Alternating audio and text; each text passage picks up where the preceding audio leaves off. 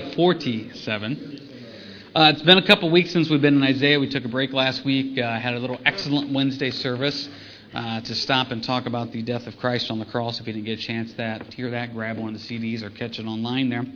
But Isaiah 47 and 48 tonight. Now, if you weren't with us two weeks ago, two weeks ago we had four main points, and we did chapters, I believe, 44, 45, and 46. And we talked about those four main points were prophecy. God's the only one that can do prophecy. God is God, we're not. God is the creator, and God is the redeemer. Now, in 47 and 48, you see those same themes come up again. Now, so we're not going to skip over those points necessarily because we covered those two weeks ago. So if you're going through 47 and 48 and you're thinking, boy, James, you're skipping over some pretty big verses here about God being the Redeemer and God being the Creator. Not skipping over those. We covered those in depth two weeks ago, and I encourage you to get that or listen to it if you haven't. But what you have here tonight the key verse of what we're going to talk about tonight is Isaiah 48, verse 22. This is one of those verses that just speaks volumes. Isaiah 48, verse 22. There is no peace, says the Lord, for the wicked. No peace, says the Lord, for the wicked. Now, think about this.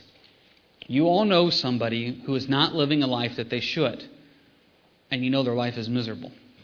There's no peace for the wicked. You know in your own personal life, I know in my own personal life, that when I have gone backwards instead of forwards with the Lord, and I'm backsliding instead of going forward, when I'm in a little type of spiritual rebellion, there's not much peace in my life. I'm on edge, I don't have patience, and I'm kind of grouchy. There's no peace for the wicked. There are times in my spiritual walk where I just don't, I hate to use the word feel, you just don't feel right. And those are times I stop and I say, Lord, when is the last time I really spent some time with you? I mean, really spend some good time in prayer, really spend some time in the Word, really spend some time of just praising you and listening to your voice and just really spending time with you. What we do a lot of times as Christians is when we're not where we're supposed to be spiritually, we're miserable. I've joked about this a lot, but it's not uncommon out here at church for me to call somebody and then not to want to talk to me. Because why am I calling them? Calling them because I know things aren't right in their life. They don't want to talk to me because they know things aren't right in their life. They don't want to deal with it. A lot of times when people quit coming to church, not every time, there's obviously reasons why people can't come to church, work, sickness, etc. But when I see somebody start falling off the radar, there's not much peace in their lives. I know that. It's not because Harvest Fellowship is the only church. That's ridiculous. That's not the statement I'm trying to say. I'm just saying is when people start going off and backsliding, going away from the Lord, there's not peace in their lives. Now, they think there's peace in their lives. I remember distinctly a few years ago, I was doing counseling with a couple. And uh, rough, rough patch. You know, one of those rough patches where I didn't know if they were going to be able to make it through it. And by the grace of God, they did. Things are going good. He was going through discipleship. She was coming regularly. Things were really starting to move. And we hit the summer months. Now, you know what happens in the summer months. Things get busy, right? Softball starts up, baseball starts up, trips to the lake starts up, trips to the river. All those things have elements of good in them. I'm not picking on that. But the problem is when it becomes overwhelming, when those things overtake us, and God is no longer a priority because activities are, you know it's a danger. Well, these guys fell off the radar for a while. And I remember calling him up and I remember saying, Hey, are you, are you doing okay? Are you okay here? Oh, things are great. I said, Really? I said, Things are going good. He goes, Yep, we're spending lots of time with each other. Now, time with each other is important. But I'm telling you, long romantic walks on the beach does not necessarily fix a marriage. Jesus Christ is what fixes a marriage. And so often we think we have these things that are going to bring us closer together and make us a family. And really what happens is those things don't really do as much as we think they are. They're a great little short term fix. They're a great little band aid for a while. But long term changes in your life and my life comes through Jesus Christ. So point of what I'm trying to say here is, is this key verse, there's no peace for the wicked. When we're not where we're supposed to be spiritually, there's not going to be peace in your life. That's just a fact. And what you see here tonight is there's going to be four things that they were doing that kept them from having peace. But we're not going to leave you hanging because there's also things that you can do to bring peace. Because the other side of this verse, there's no peace for the wicked. If you're taking notes, is Philippians 4 6. Is that what? There's a peace that surpasses all understanding. And where does that peace from that surpasses all understanding come from? From Christ Jesus, the Bible says. So, there's no peace for the wicked, but there's a peace that surpasses all understanding. And I hope some of you can give a testimony of that too. There's been times in your life where things have just fallen apart and it was darker than dark. God was getting you through it. So there is peace there. Now, what are we doing to work for that peace? Well, why didn't they have peace? We're talking about Babylon here. We're talking about Israel. Why didn't they have peace? The first one, verse 6. I was angry with my people. I have profaned my inheritance and given them into your hand. You showed them no mercy. On the elderly, you laid your yoke very heavily. What's the first reason why they didn't have any peace? They didn't show mercy. Do you realize that those people that are usually very forgiving, they can let things go, they have a lot of grace, mercy, and compassion, generally in life they're just happier people and more peaceful? I have noticed that those people that have a really hard time forgiving and forgetting are generally more miserable. There's a peace in showing mercy. There is a peace in letting things go. There's a peace in saying, you know what? I'm not going to let that get to me. Sometimes it's big things, sometimes it's little things. There's a great parable in Matthew 18, if you remember. There's the guy that had this great debt forgiven by the king, huge debt. He walked away happy. Ran into somebody owed him five bucks. And next thing you know, he, he wants to beat him senseless and throw him in jail. And then that guy goes back to the king, and the king says, I forgave you greatly, but you can't forgive this person. And the king then throws him back in jail. The whole point of the parable is you have been forgiven greatly in Jesus Christ. So why can't we have mercy towards others? And I know right now somebody's thinking, but you don't know what they did to me. Yeah, but they didn't throw you on the cross. We threw Jesus on the cross. Our sin crucified Christ. He forgave us for that. So therefore, we can show mercy. We can let things go. We can let those little things not become big things. I tell you, as so often in the body of Christ, I see people get worked up over something that you just want to tell them, let it go. It's just not worth it. Yeah, but they shouldn't do this, or this is not the way it should be, or I'm so sick and tired of this. Just let it go. Mercy. You may say, well, they don't deserve it. That's the point of mercy. Mercy is you getting something. And you deserve worse for that. But they let it go. That's mercy. So the first point for peace is have mercy towards people. If you don't have mercy towards people, there's probably not much peace in your life. Next one, verse 8. Therefore, hear this now, you who are given to pleasures, who dwell securely, who say in your heart, I am, and there is no one else beside me. I shall not sit as a widow, nor shall I know the loss of children. What is verse 8? Pride. Now, there's two types of pride that they have. They have pride in verse 8 of themselves. I am, and there's no one else beside me. Pride will take away peace in your life. You know why? Because when you have pride, you always got to prove that you're the biggest guy. You always got to prove you're top dog. No one else can teach like I can teach, so that's pride. No one else can lead a Bible study. No one else can lead a prayer group. No one else can lead worship. No one else can serve. That's just pride. Now, this is the one thing I've learned, especially as a pastor. I tell you, I just got to flip on the radio and generally, I flip on the radio. Just the other day, I was flipping through the radio, listening to Christian radio, and someone was teaching through the book of Titus. Now, if you know that we just got done with Titus on Sundays. So I hear them teach through Titus, and I thought, oh, for crying out loud, I am the worst teacher in the world. We should have just played this guy's CD on Sunday mornings. There's always somebody that's going to be able to teach better. You know what? There's always going to be a church that's bigger. There's always going to be somebody who can lead worship better. There's always going to be somebody who has a better servant's heart. When you keep thinking that you're number one, verse 8, I am, and there's no one else beside me, pride will take away your peace because you always feel like you've got to compete. There is no competition in the body of Christ. Now, the next point about pride, though, is verse 10. For you have trusted in your wickedness. You have said, No one sees me. Your wisdom and your knowledge have warped you, and you have said in your heart, I am, and there's no one else beside me. No one sees me. Verse 10. Pride also is, I can get away with this. No one saw me. I can look at that stuff, and no one will know I looked at it. I can watch that, and no one will know I watched it. I can have that thought towards somebody, and no one will know I have that thought. There's that pride, and I can get away with it. And I just want to tell you right now, I hate teaching on this point. This is one of the most convicting points for me, is to say this verse, Numbers 32, 23. Be sure your sin will find you out. I hate that verse. Because that verse is, I tell you, be sure your sin will find you out. You know what I'm hearing in my heart? Be James, be sure your sin will find you out. I was just reading a book about Billy Graham. And Billy Graham uh, made a point where he said that he really dislikes, this is uh, towards the end of his life, he disliked getting up in front of people to speak. He says because the body of Christ had elevated him to such a level. He said he knew what he was like. He knew the darkness of his heart. And he said, But people have elevated me to such a level where they think I do nothing wrong. And you know what? What a humility there. Because don't you know people and you look at them, you're like, man, they don't sin. I bet they never sin. You know, we all sin, we all stumble. There's a pride in verse 10, though, of no one sees me. Just telling you this, not to scare you, but just as a statement, I'm saying it to myself. If there's something in your life you know you shouldn't be doing, and no one knows about it, be sure your sin will find you out. Let it go. There's a pride in thinking I can keep getting away with this. That pride will take away peace because when that pride is there, the peace isn't there because you keep thinking, what happened if they find out? What happened if they see it? What happened if they knew what I was really like? Boy, if there's something that's bringing you down, let it go. Look at the next one here, verses 12 through 15. There is lack of peace when you're seeking wisdom in the wrong places. See, in verses 12 through 15, they were searching wisdom from enchantments and sorceries and stargazing, etc. Now, you may think, finally, there's one that I'm not falling in. I don't do the horoscopes. I'm not contacting the psychic hotline. I am not going out at night and looking up to the stars to find out the next path of my life. Agreed. Probably not.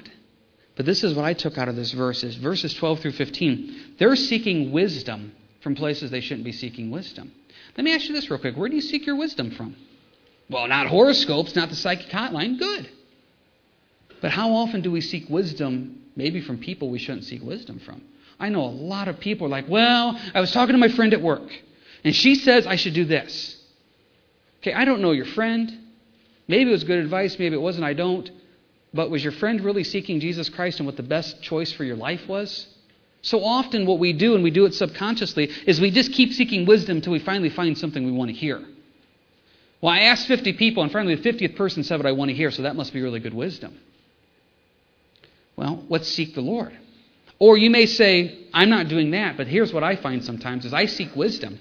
And I seek wisdom in one person, and that person is me. What do I think is the best path? You know how many times I see Christians plan their life by what they think is best? This is the job I think I should have. This is where I think we should move. This is where I think I should serve. This is who I think I should date. Okay, you're not seeking horoscopes, you're not seeking stargazing, you're not seeking non believing wisdom, but sometimes we only seek the wisdom of ourselves. We think things through, we think it's smart, we think it's good. There's a danger in that. James 1 makes it very clear if any of you lacks wisdom, let him ask of God. He gives to all liberally without reproach. If you don't know what to do, seek the Lord. And if you do know what to do, still seek the Lord. Because He's the one that will tell you what to do. There is lack of peace when you follow your own path. Last one here, and then we'll stop for a second. Verse 4 of Isaiah chapter 48. Verse 4 of Isaiah chapter 48. Because I knew that you were obstinate, and your neck was an iron sinew, and your brow bronze. Now, I find that verse a little difficult sometimes to grasp. So, um, who's got New Living Translation? Kathy, do you got New Living? Kathy, what's verse 4 say in Isaiah 48?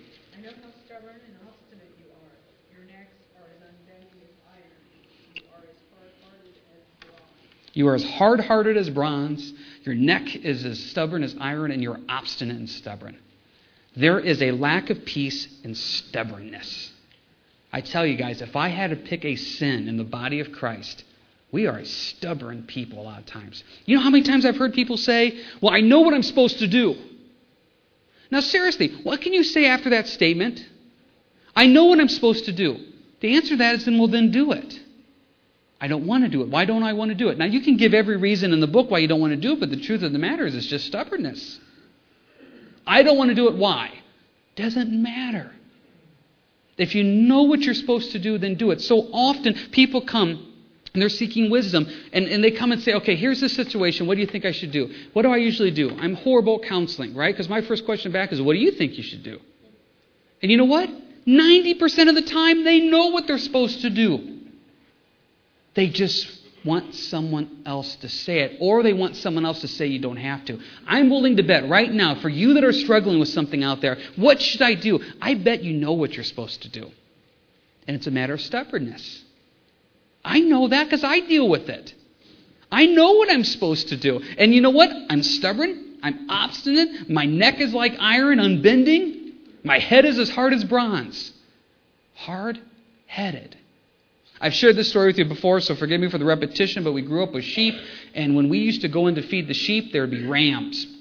And these rams could get really aggressive and really mean. And I can remember distinctly, we had this very long, club like thing, hard wood, that you would take this in the pen with you because if you went in, those rams would come up and try to buck you. And you could hit those things hard in the head. And boy, you could swing and hit them. It'd faze them, but it wouldn't hurt them. Hard headed. I remember one time, mom going in and she had this bucket of feed, and I remember the bucket came out. Um, ram came and bucked it. Is that is that right? Is mom in here? Mom's not in here. She got raptured. Um, I always knew she was a godly woman. My parents are here somewhere, and I'm not making up a story. But bucked the uh, bucket, and I remember the bucket had this huge dent in it. Now, the reason I bring this up because what does the Bible say? We're sheep. We're hard headed. God knows that sometimes He can smack us in the head with a club, and it ain't going to hurt us. Now, it may daze us a little bit, but it ain't going to hurt us. And some of us need to be smacked in the head. Why? We're stubborn. I'm telling you right now, if you are stubborn on something, there's not going to be peace in your life. There's not going to be because you're going to keep thinking, well, I know what I'm supposed to do, and I, will I'll make peace with that person when they come to me first. I'll forgive that person when they ask for forgiveness. Or you know what? I'll let that go when they do this. Now, that's just stubbornness. That's a neck of iron. That's a head of bronze. If you know what you're supposed to do, then do it. These four things will take peace away from your life. Not showing mercy, being prideful, thinking you can get away from sin, seeking wisdom in the wrong places, and being stubborn. Those four things will suck your life dry of peace. It will. That's what they were doing wrong. Now, we'll finish with what we're supposed to be doing right, but that's what they were doing wrong. So, Let's stop here real quick. Anybody got any quick questions, comments about this part, about the lack of peace, before we move on to the next part? Yeah, John.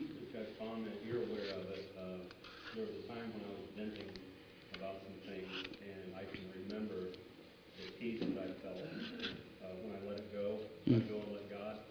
Uh, it, it, was tremendous. It was all the way into a physical yeah. uh, feeling.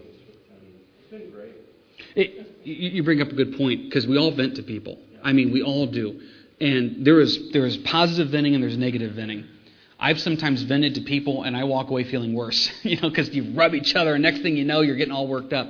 You know, to me, positive venting is you vent and you say, let's give this over the Lord and, and let it go. And, and I agree 100% with what you're saying there. There's been times in my life where I've held on to something and it just makes my stomach churn.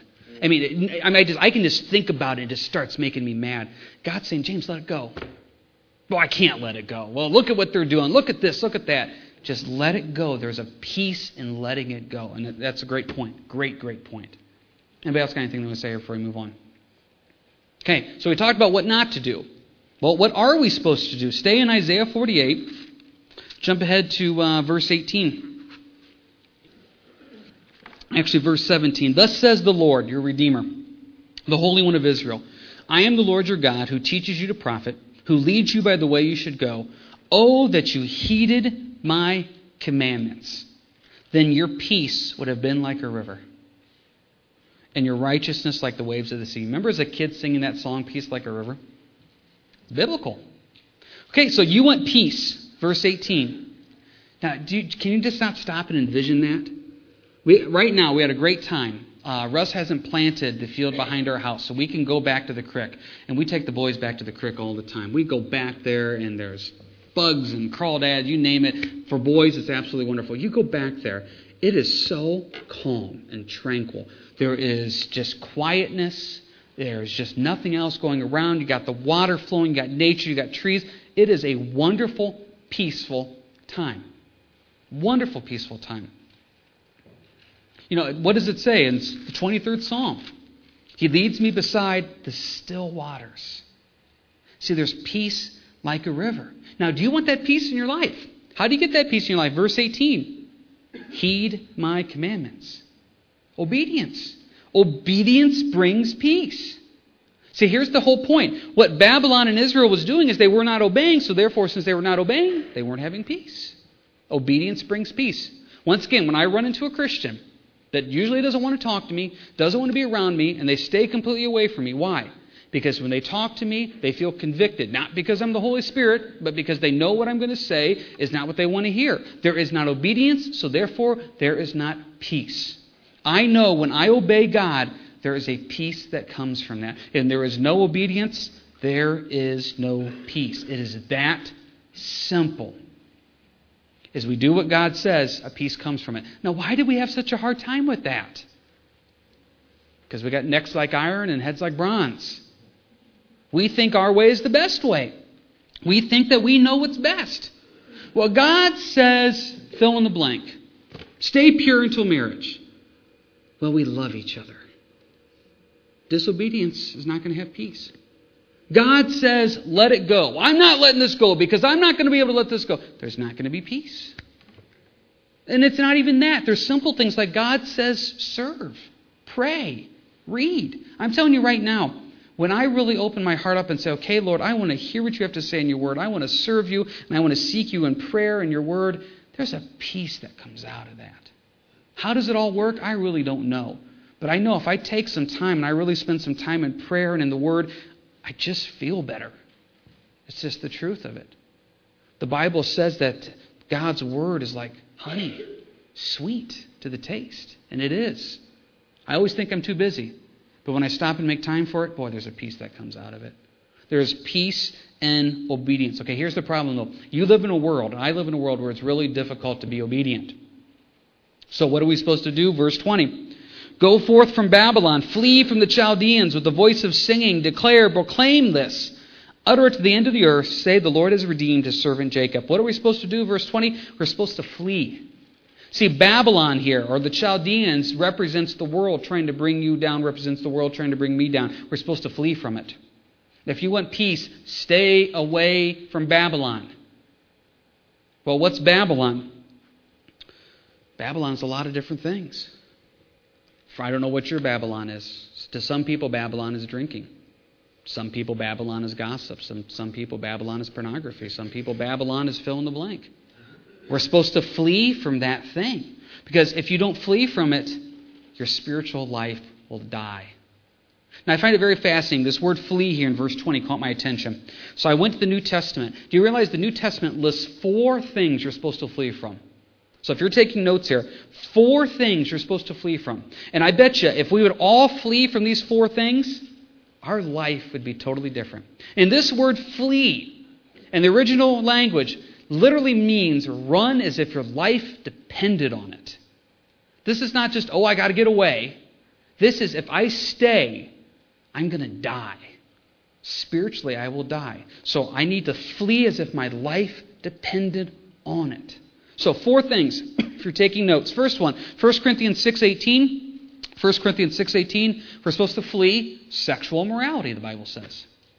Okay, that's a good one. We know that. Let's only look at things that are pure to the eyes. Let's not go look at junk we shouldn't look at. Let's not wander to places on the TV and the movies online or whatever, or even in the real world.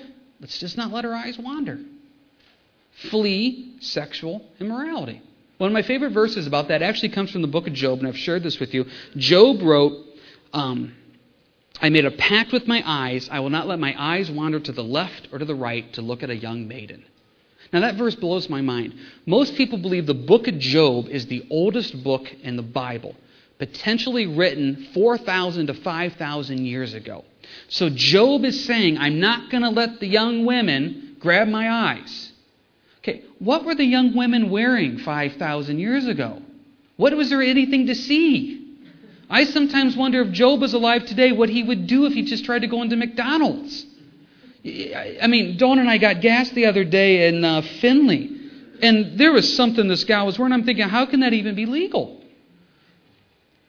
It's difficult to flee. So the first thing we need to flee is sexual immorality.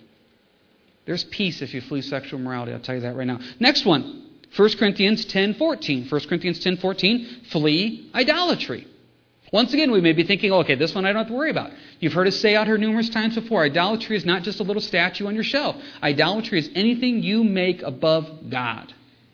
To some people, sports is idolatry. Kids' sports, idolatry. To some people, work is idolatry. To some people, gardening, landscaping, is idolatry. Whatever you are putting before the Lord is idolatry. So we're supposed to flee that. Next one I found this one interesting. 1 Corinthians 6.11. 1 Corinthians 6.11. Flee the lust of money. I don't know how many times I've heard people say, well, you know what?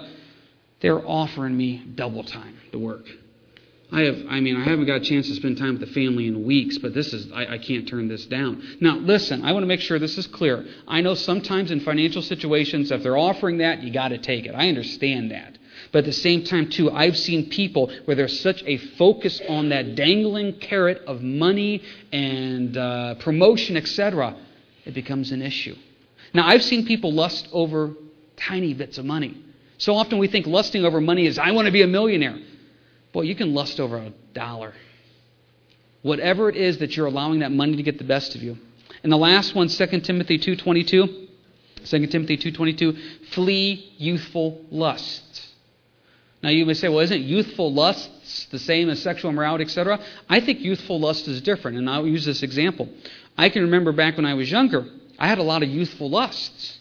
Doesn't necessarily mean it was sexual. Is sometimes youth is really just not real smart. And a lot of times, what we really want and desire and lust after when we're younger, God says you got to let that go. It's not necessarily the physical, it's a lot of different things. Why do a lot of times the young guys get into fights? Youthful lust. They want to prove they're the biggest and the baddest. Flee that stuff. Yeah, John. Can we still have youthful lust as adults? You, you're old. You can't. I mean, you, you, should, you, you should be so far past youthful lust, John. I mean, come on. You're so stupid attacks. That's good. Yes, anybody can have youthful lust. What I was trying to say, though, is this idea of those things sometimes when we're younger and dumber is what I'm trying to say. Is is you start seeing that type of stuff. I mean, it, it reminds me. Uh, it doesn't matter. I can always go into these examples, but it's the point of that youthfulness. I believe I would almost say that inexperience, that lack of wisdom, those lusting of doing what feels good, almost the it feels good, so do it type of thing. So yeah, but yeah, as adults we can still struggle with that too. Yeah, uh, and it's kind of interesting. Paul actually wrote this to Timothy and when he wrote this to Timothy, most people believe Timothy was probably at least 40 years old. And he was still considered a young man at that time. And Paul says, Timothy, don't let your youth get the best of you. You know, we can all, no matter how old we are, still fall back into that trap of being young and dumb type thing. Being young and dumb. So, those are the four things that we're supposed to flee from. Flee from. So, bringing this all together now, you can see the things that suck peace out of your life. No mercy, pride, getting away with sin, you think, false wisdom, stubbornness, you can see the things that bring peace, obedience. And when that temptation comes, you flee. You flee the sexual malady. You flee the idolatry. You flee the love of money. You flee the useful lust. Those things are just going to break you. What it really comes down to me is stubbornness. And I was thinking about this. God is so good at breaking donkeys. He is so good at that. Sometimes we're the most stubborn people, and God is so good at breaking us. And I tell you right now, if you try to fight and argue with God, you're going to lose. There's a peace in just submitting to His will and saying, Lord, you know what's best. Obedience. Highly, highly encourage you with that. So, 8 o'clock here. Anybody got any final questions, comments here before we go ahead and close up our uh, study here in Isaiah 47 and 48? Just a reminder, next week, 7 o'clock, back in the fellowship hall. I hope you can all make it. If you have never been to one of these abbreviated Seder services and really seen what the Passover elements represent, you will be blown away by this. The picture of Jesus Christ that comes out of this is absolutely amazing. It's amazing. And uh, so if you can, try to sign up for that, and I hope you can make it out for that. It will be a real blessing, I hope you can do that. So without much further ado, let's have a word of prayer and we'll let you go. Lord, as we come to you now, we are a stubborn people. Lord, help us in grace and mercy to seek you. Lord, those areas that we need to change, help us to change. Those things we need to do, Lord, help us to do. Thank you for your mercy. Thank you for your love. And Lord, help us to serve you in obedience. And thank you for the peace that comes from that. In your name we pray. Amen. You guys have a good week and God bless.